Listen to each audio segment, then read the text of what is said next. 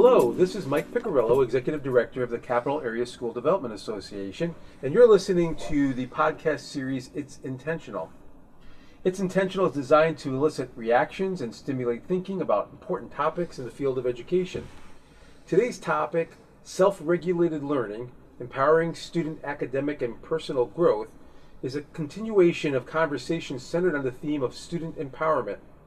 This podcast poses the question what would happen if schools explicitly taught students how to set, monitor, and adjust goals for academic and personal growth?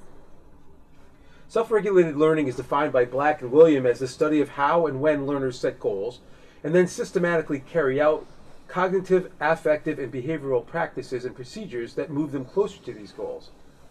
Self regulated learning is a key component of metacognition, which, simply defined, is awareness and control of your own thinking. I wonder how many of us are truly aware of our own thinking.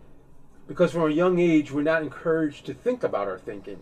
Instead, from my experience as a learner and educator, we're taught to comply with a formula for learning that if we can master will lead to academic success, not necessarily learning. However, if, however, if you struggle to follow the formula because it does not consider cultural responsiveness, for example, you won't succeed academically. On the other hand, if you resist compliance, you will not only suffer academic consequences, but also behavioral consequences of a punitive nature. Can you recall an example in your K 12 school experience when class time was devoted to teaching you metacognitive, metacognitive skills like goal setting or problem solving?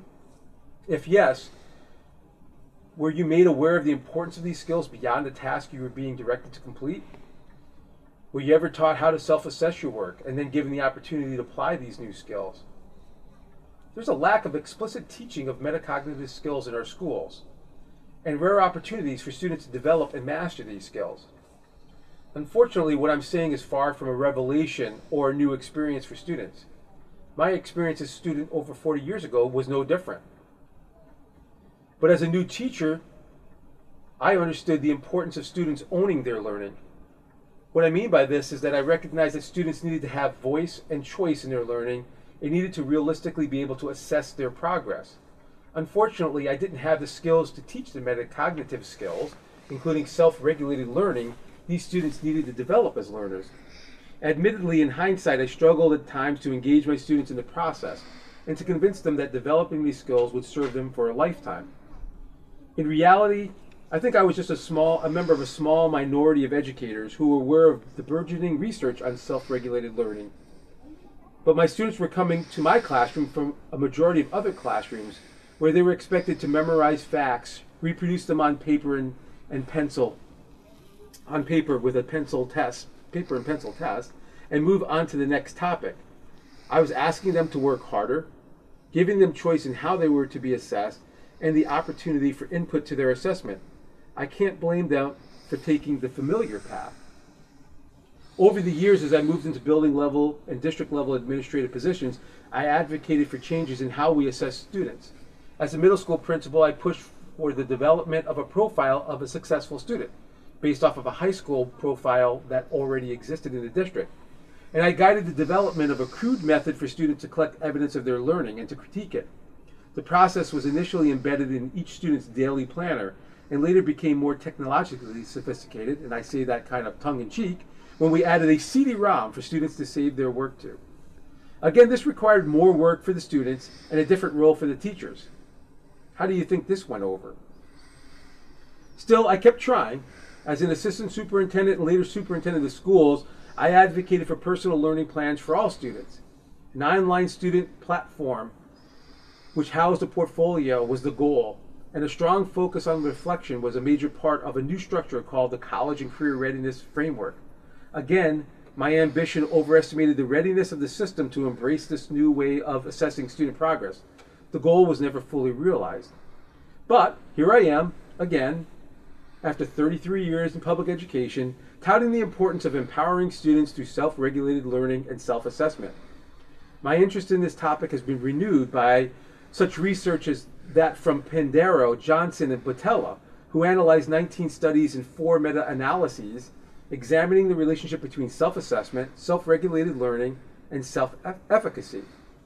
And they concluded We therefore reiterate that self assessment needs to be a major instructional aim in every classroom, but not only for the sake of improving performance. So, since self assessment interventions have an impact on students' self regulated learning and self efficacy, self assessment needs to be implemented for the sake of students' empowerment and self sustained learning. So, this goes back to my earlier point about student empowerment for not only academic success, but also for personal success. I was recently introduced to a website focused on self regulating learning. Uh, this introduction was through Dr. Heidi Andrade, Associate Professor, Educational Psychology and Methodology in the University at Albany School of Education. On the homepage of the website, you will find the following explanation for why self regulated learning is important. Self regulated learners strategically manage how they learn in order to meet their goals. Self regulation strategies help students achieve more academically, study more efficiently, and have a more positive school experience. As you explore this, the website, you'll find tabs under the main menu for related topics, including metacognition, motivation, and learning strategies. Under metacognition, for example, there are pages dedicated to planning, monitoring, evaluation, writing strategies, study strategies, and reading strategies. All the information is presented in a visually appealing um, graphic this is a great resource for educators and students interested in metacognition and self-regulated learning. So let me begin my final thoughts by saying happy holidays and happy new year, but also to ask you to revisit your focus for the new year and please consider the importance of our students developing metacognitive skills and in turn taking control of their own learning because that is really true empowerment.